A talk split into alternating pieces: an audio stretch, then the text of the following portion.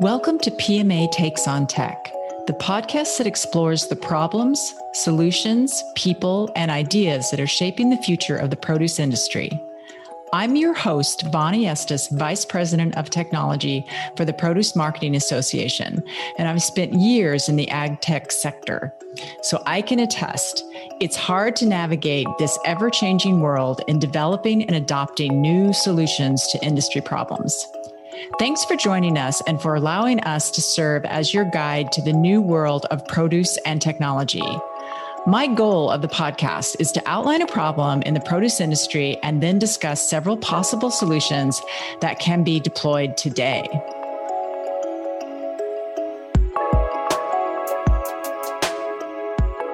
Special thanks to PMA member Croptrak for their sponsorship of this season of PMA Takes on Tech. Croptrak's cloud platform helps companies bring their supply chain to new levels, enabling real time visibility throughout the organization. One technology platform for the entire raw supply chain. Go to croptrak.com backslash PMA to track what matters today and into the future. Today, we have a very special guest, Jack Bobo. He's a food futurist and author of the new fascinating book, Why Smart People Make Bad Food Choices. Jack has the exact background you would want and expect in a food futurist 13 years at the US Department of State, which I think is where we met. Um, I think we met there around 2014 when I was working in some biotech um, issues. Um, so he's steeped in global food policy. And then he spent close to four years years at Intrexon. So he's steeped in commercialization of new technologies and what that world can bring. He sits on a number of boards along with his current company and does a ton of speaking and wrote the book. So he, uh, you're a very busy guy. Welcome to the podcast. I'm delighted to be here. Thanks for having me on. Um, so, why don't you tell us uh, a little bit about what you're doing now and the type of clients you work with and kind of the value that you bring to the conversations with the companies that you're working with?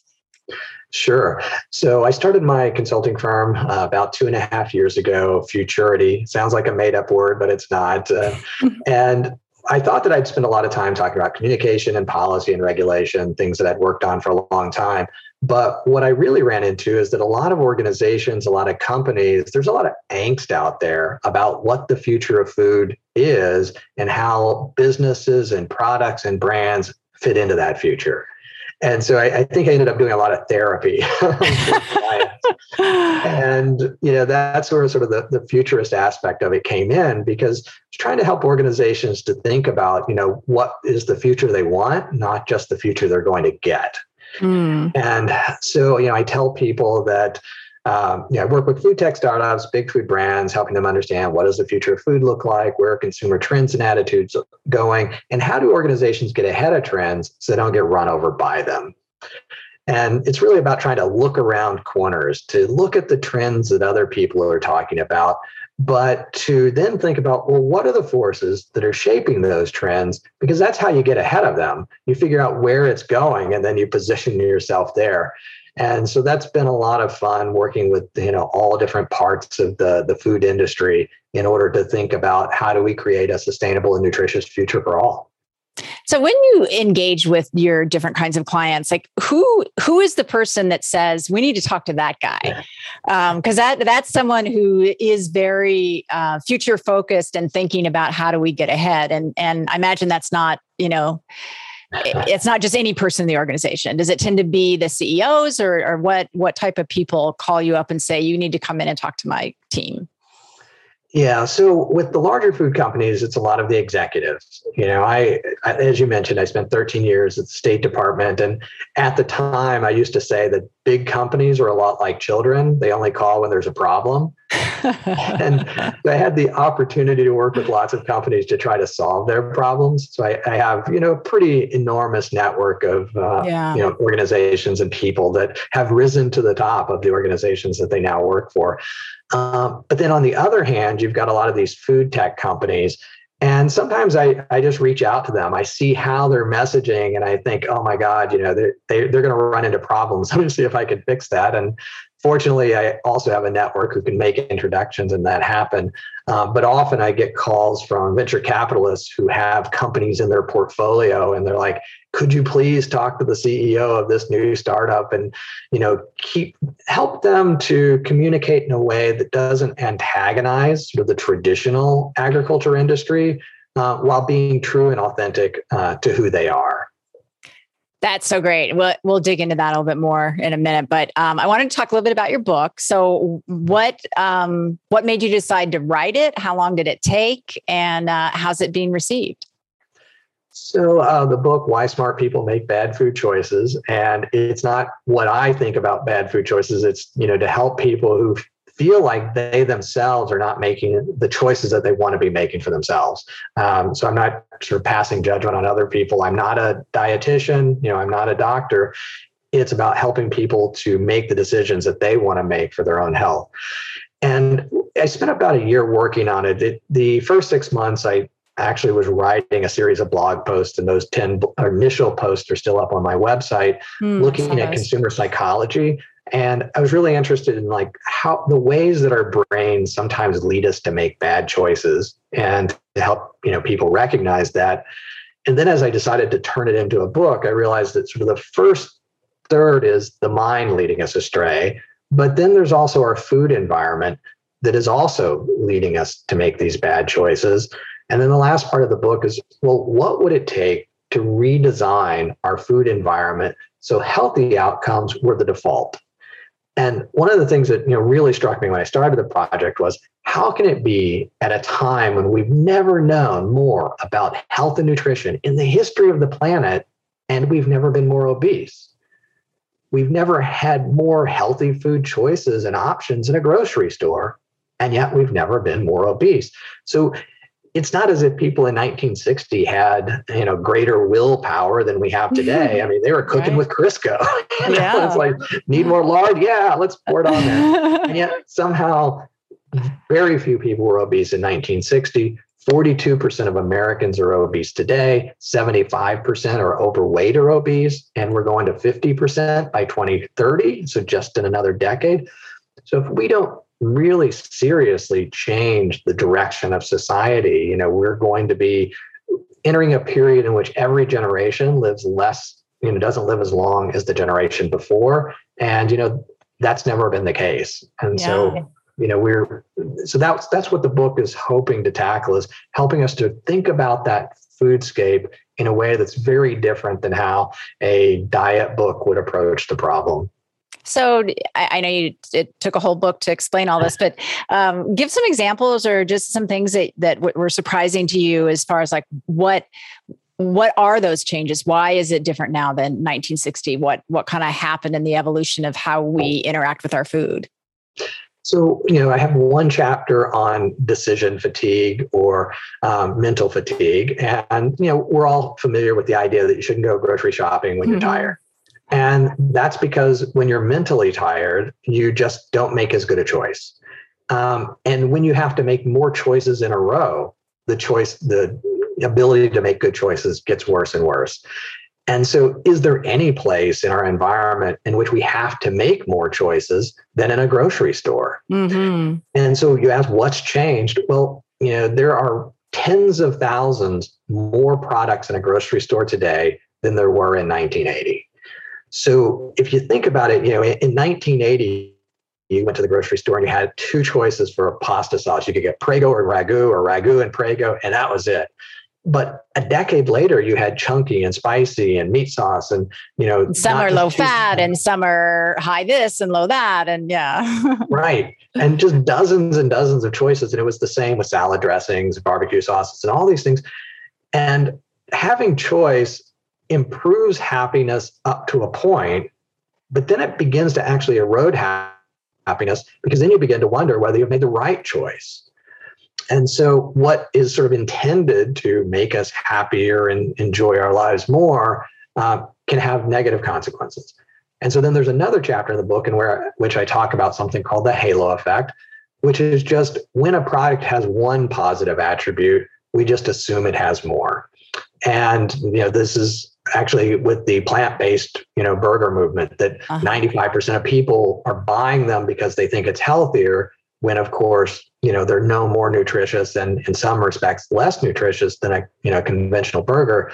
Now the people producing it are doing it primarily for ethical and environmental reasons, but there's a mismatch between why people are buying it and what it's delivering. And so the halo effect really arose again back in the 19 early 1980s when the dietary guidelines first came along and one of the things that they recommended was lower fat diets. Well that makes a lot of sense. You know heart disease was a you know big contributor to illness and food companies did what we would want them to do. They started offering low low fat options you know for the products they normally produce. But then the halo effect kicked in and people thought well if one low fat cookie is good for me, an entire bag must be great. Well, low fat and low calorie are not the same thing at all. Exactly. And so all of these things that were sort of intended to allow us to sort of lead a healthier life in many respects have actually moved us in the other direction. And then that's the psychology of it. But then there, there are a lot of examples in the book of the environment. You know, we're all familiar with um, you know supersized portions today, but what most of us don't realize is that it all leads back to the mad genius of one man back in the 1960s, uh, David Wallerstein. Mm. And he was working for a chain of uh, movie theaters, and his job was to figure out how to get people to eat more popcorn. And so he tried two for one deals and all sorts of things to get them to come back. And people just would not go back and buy a second bag of popcorn. And all of a sudden it hit him well, what if the reason they don't want more popcorn is they're embarrassed? You know, people might think I'm gluttonous if I go and have two bags of popcorn. And so it hit him, well, what if I offered a, a bigger bag? And up until that point, food companies never offered larger portions because they saw it as a, uh, a way of discounting and they thought uh-huh. it undermined their brand value by doing it. So there was a reason they didn't do it. But of course, you know, then the rest is history. Once he did it, soft drink sales took off, everything in the concession stand grew. Well, he went to work for McDonald's and oh. he convinced Ray Kroc that they needed to offer larger sizes than McDonald's, which also took Ray Kroc a long time to uh, acknowledge because he's like, they'll go back for a second bag. Well, that's just not true. And it wasn't until 1972 that they finally introduced the large uh, McDonald's fry. And you know that really began to you know to steamroll all of this. But there are stories in the book about those sorts of things. Uh, most of us today don't even know what an adult serving of food looks like. Because if you were to buy a Happy Meal, well, a small kid's fry is a large fry from 1972. Oh, wow. A 12 ounce soda, well, that's 50% larger than the seven or eight ounce soda you would have gotten as an adult in 1955. And so, and the burger is bigger as well. So we don't even you know, it's just not even our conception what an adult serving used to be. And you know, that's part of the challenge is that we don't even know how much we're supposed to eat or what would be normal because we eat our food so quickly that our body doesn't have an opportunity to let us know that it's full.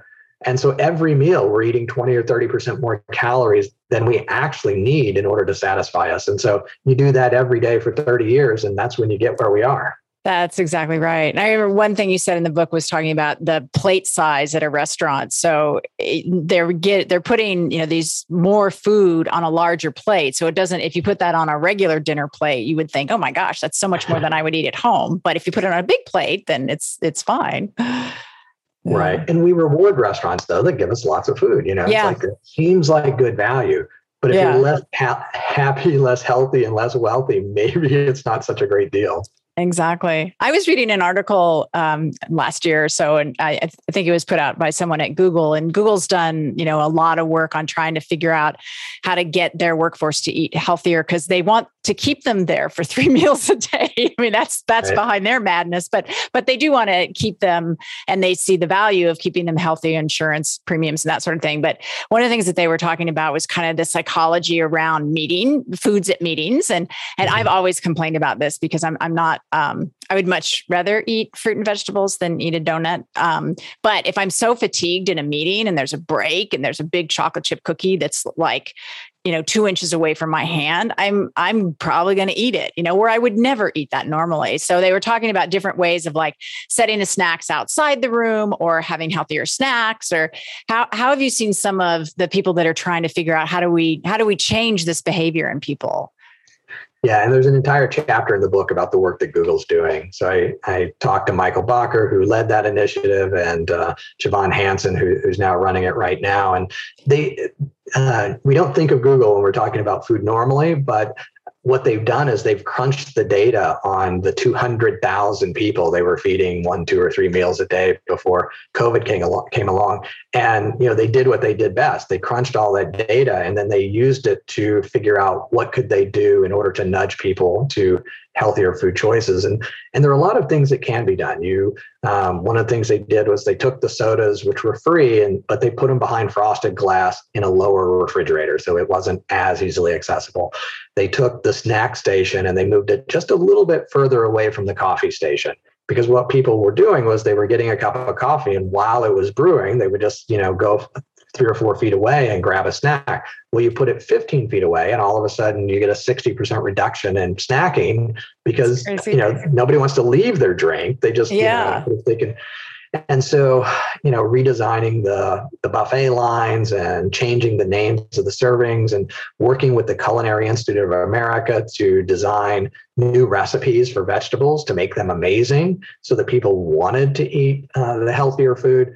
So there's a lot that that company did. Um, Compass Group is the company that um, you know does the food service for them, and they partnered with them. And so Compass Group then takes the ideas that are being generated at Google and they're taking it to the hospitals and um, cafeteria, corporate cafeterias and schools and other things where they operate. So a lot of those ideas are being widely distributed.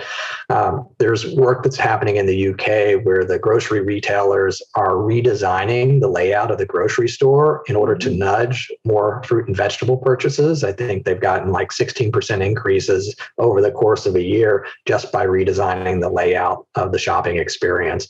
And so consumers don't even know that those things are happening. You know, they just end up with more fruits and vegetables in their basket. And you know, they would have no way of being able to explain why they bought it. They would just say, "Oh, I just felt like it." Well, you yeah. felt like it because you were kind of nudged along the way, you know, as you went through the aisles today. Interesting. So this um, podcast, I focus a lot on technology. So um, how can um, technology help us develop better foods and help people make um, healthier choices? I mean, you kind of have a background in biotech, and so what what kinds of things do you think could happen that that will help us have a healthier um, healthier people? Yeah, I mean, technology and innovation are playing a role at every step of the process. Uh, you know, so they're helping us to to tweak make them healthier, but they're also allowing us to use data and information ways uh, that allow consumers to make more informed choices, to have better information. Um, often, information, of course, doesn't lead to better outcomes. Uh, because you know we often don't look for information that's going to help us. You know, if you put low fat or you put low sodium on a can of soup, people enjoy it less even if huh. in blind taste test it tastes exactly the same as the regular one once you add the you know low sodium people will actually respond and, and appreciate it less. Huh so, they think something's been taken away from them.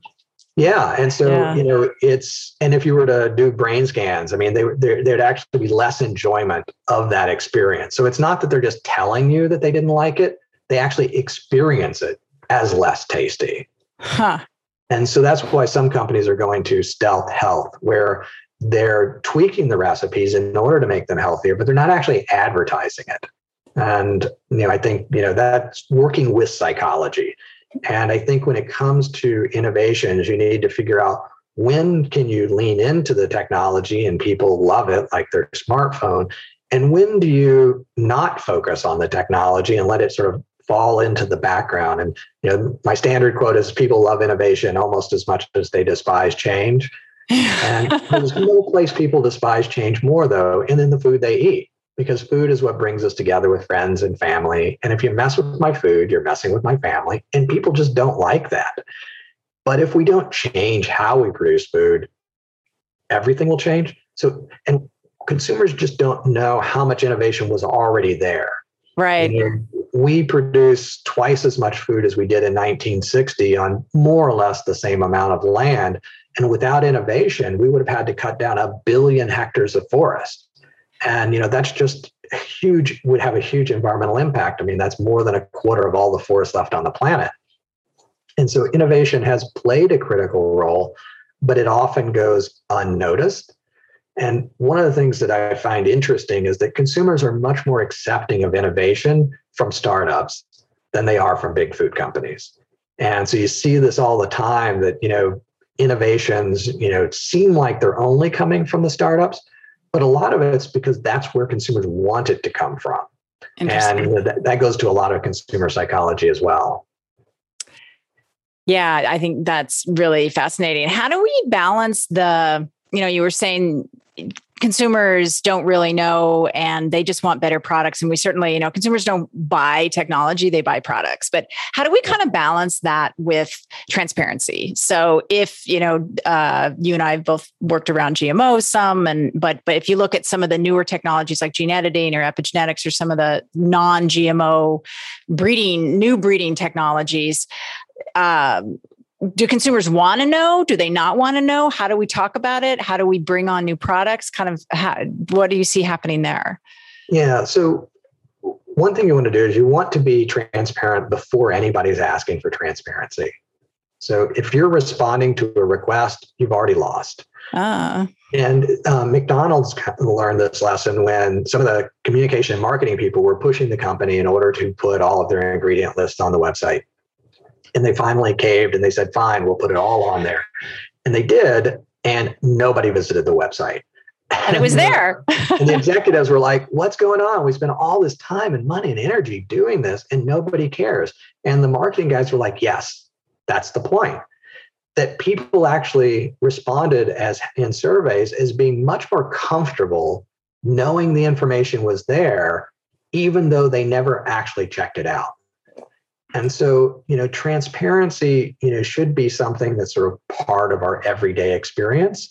And when it works well, it's totally irrelevant. And, you know, think about transparency and where we are today. Like people do care about transparency, but eventually transparency becomes the norm. In the same way, 100 years ago, people cared about food safety because food was not safe. But today, food safety is the floor everybody must be safe. So it's not, you can't say, oh, I'm safer than the next guy and get business. Um, today, transparency is a ceiling that we aspire to, but 10 years from now, it'll be the floor. So as an organization, you can get credit today by being more transparent than the next guy. 10 years from now, you will be punished if you are less transparent than the next guy. And so, uh, you know, I would encourage organizations that if you can be transparent enough, sometimes those things that you feel like they're real problems uh, can just disappear.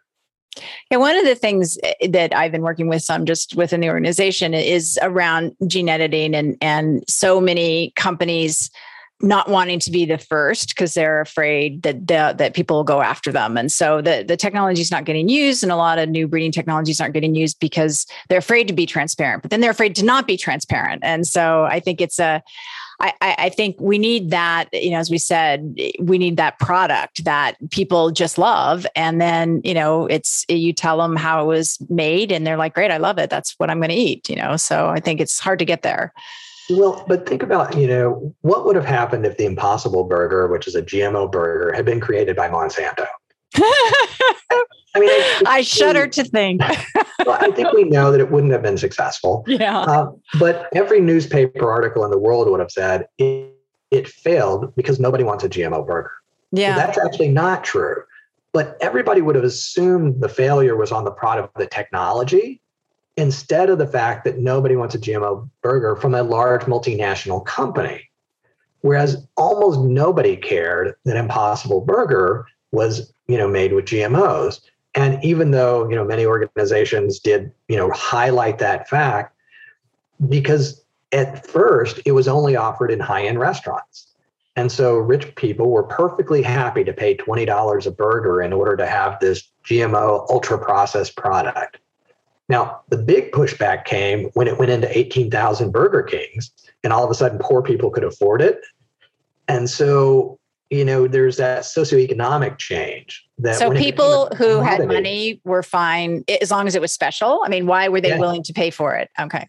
Right. It was unique. It was exclusive.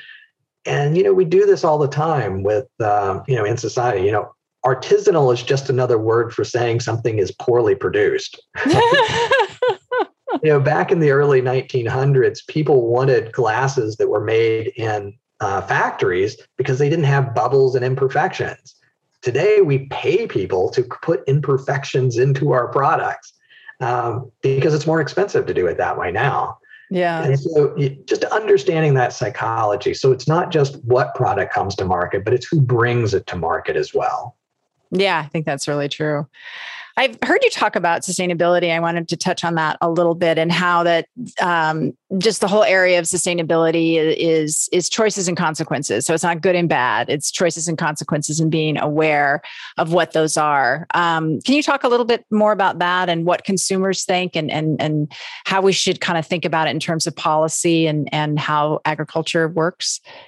Sure. I mean, too often when I hear people talking about sustainability, that they want to know, well, how do we define sustainability? And that implies that there is a sustainable agriculture out there that, you know, if we could define it, then we could describe it.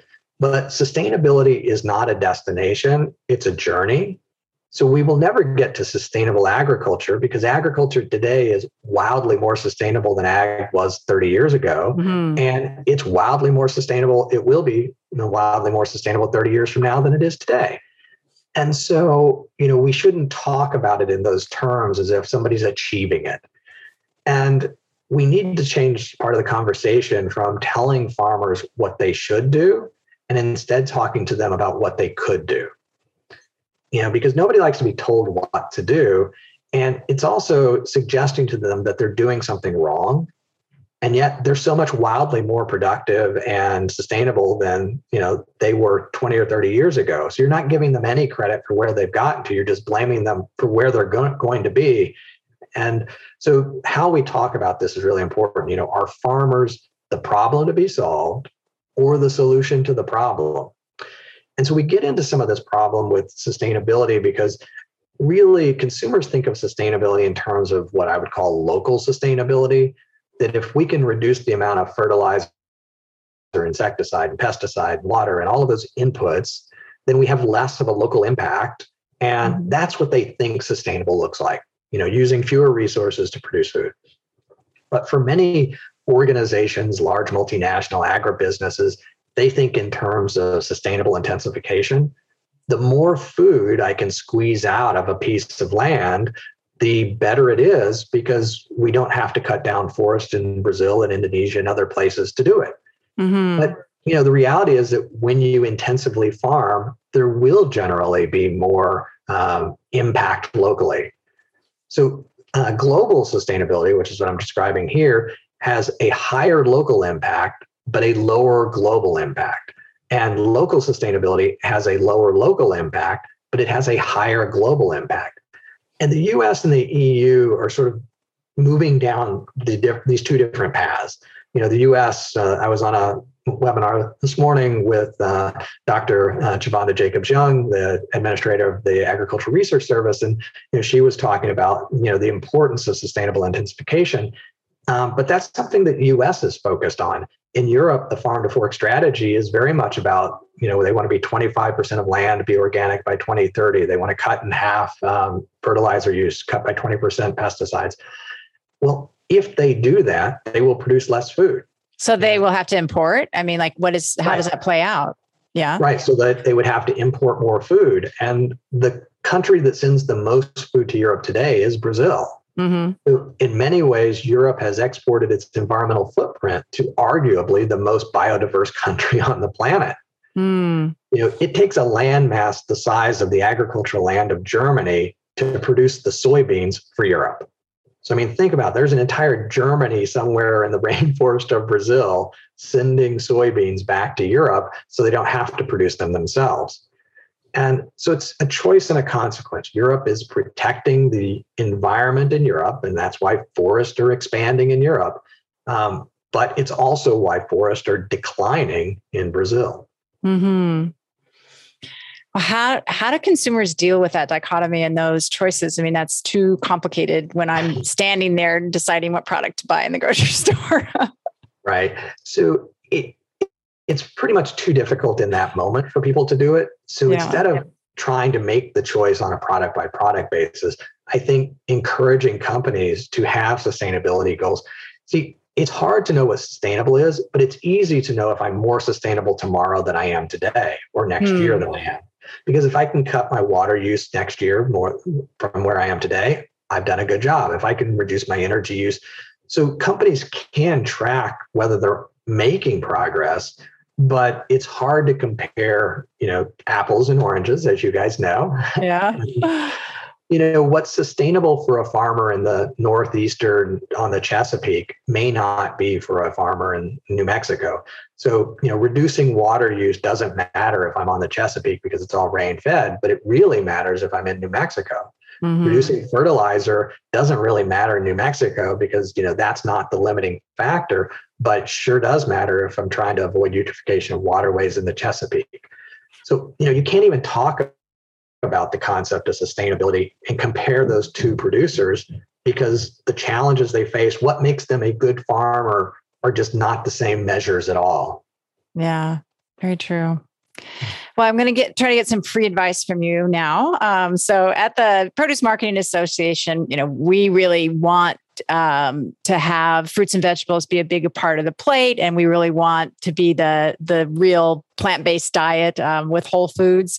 What kinds of things can an you know maybe not our association, but any association like what can be done um, to kind of move this conversation forward around sustainability and and uh, and healthier diets?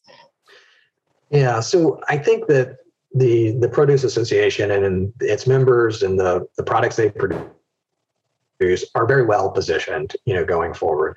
That while 2019 in some ways was the year of the plant-based burger, you know, because the the IPO from Beyond, uh, the biggest diet trend was whole foods. And so again, consumers are inconsistent. On one hand, ultra processed food is one of the two biggest trends, and whole foods is the other biggest trend. Uh, but I think that if you look at dietary guidelines around the world, they are all calling for less ultra processed foods and more whole foods. Mm-hmm. So, you know, I think that you've got that opportunity. Uh, when you think about uh, consumers, you know, most consumers know they should be eating four or five servings of fruits and vegetables a day. 90% are not doing that. There's an opportunity there when most people know they're not doing something and they kind of want to do it. That's where, you know, the point of my book is how do we reshape our food environment to allow people to do the things they really actually want to do. It's not about convincing people to do something they don't want. Um, and it's not about forcing, you know, through taxes and policy interventions and other things. But you know, just one example would be with you may be familiar with the um, double bucks program that the uh, SNAP has, the supp- mm-hmm. Supplemental Nutrition Assistance Program, where if you go to a farmer's market, you get twice the money for your, your food. So if you spend $10 in SNAP funds, you could buy $20 of produce uh, at the farmer's market. And that seems like a great way of encouraging people to eat fresh foods. The problem is it also costs twice as much to mm-hmm. buy food at the farmer's market. So they're, the consumer is actually getting the same volume of food they would have at the grocery store. Um, but are you know the SNAP program is actually spending twice as much to get half as much food. Um, but what they could be doing instead is just offering double bucks when consumers buy fruits and vegetables. So anywhere, if, yeah, yeah. Because why shouldn't I be rewarded as a consumer if I buy frozen and buy twice as much, you know, for that same money instead of going to the farmer's market and buying half as much? Now, I'm fine if they want to go to the farmers market. People should, you know, be flexible in what they do. And so mm-hmm. there, there's a lot that one can do based on dietary um, needs that we have, consumer actual desires, um, convenience. How do we make all of those things interesting to consumers um, so that they're not sort of looking looking to avoid them? How do we convey that information in a way that reaches the right people at the right time with the right message? So it sounds like it's a mix of uh, policy and psychology and availability and products and all these uh, all these complicated things. But do you think we're we're headed in a in a better direction and some of the things that you've seen over writing the book and and some of the you know companies like Google and the different companies that of your clients that are really thinking about this do you are you optimistic so I'm optimistic that more and more behavioral approaches are going to be applied. I, am convinced that that's going to be the case. We got to figure out ways of scaling these interventions. Um, we need to find ways of making it easier for communities to to get the information they need in order to help uh, consumers make the choices they want. But in terms of innovation, you know, I'm very optimistic. I, I have no doubt that science and technology can help us solve the problems that we have the question is will we be allowed to use those tools? You know i'm sort of a regulatory pessimist and a science optimist. And you know we need to be able to communicate it in a way that consumers get on board with it because science tells us what we can do but it's the consumer who tells us what we should do. Mm-hmm. and if the consumer doesn't understand that one choice is not going to get them where they need to be then maybe they can begin to think a little bit more deeply. It's like they're because they're choosing local sustainability because they want to help the planet and if they can appreciate that nuance a little more and if they trusted the companies were trying to be better then they might give them the flexibility to achieve that sustainability goal in the way they think is best.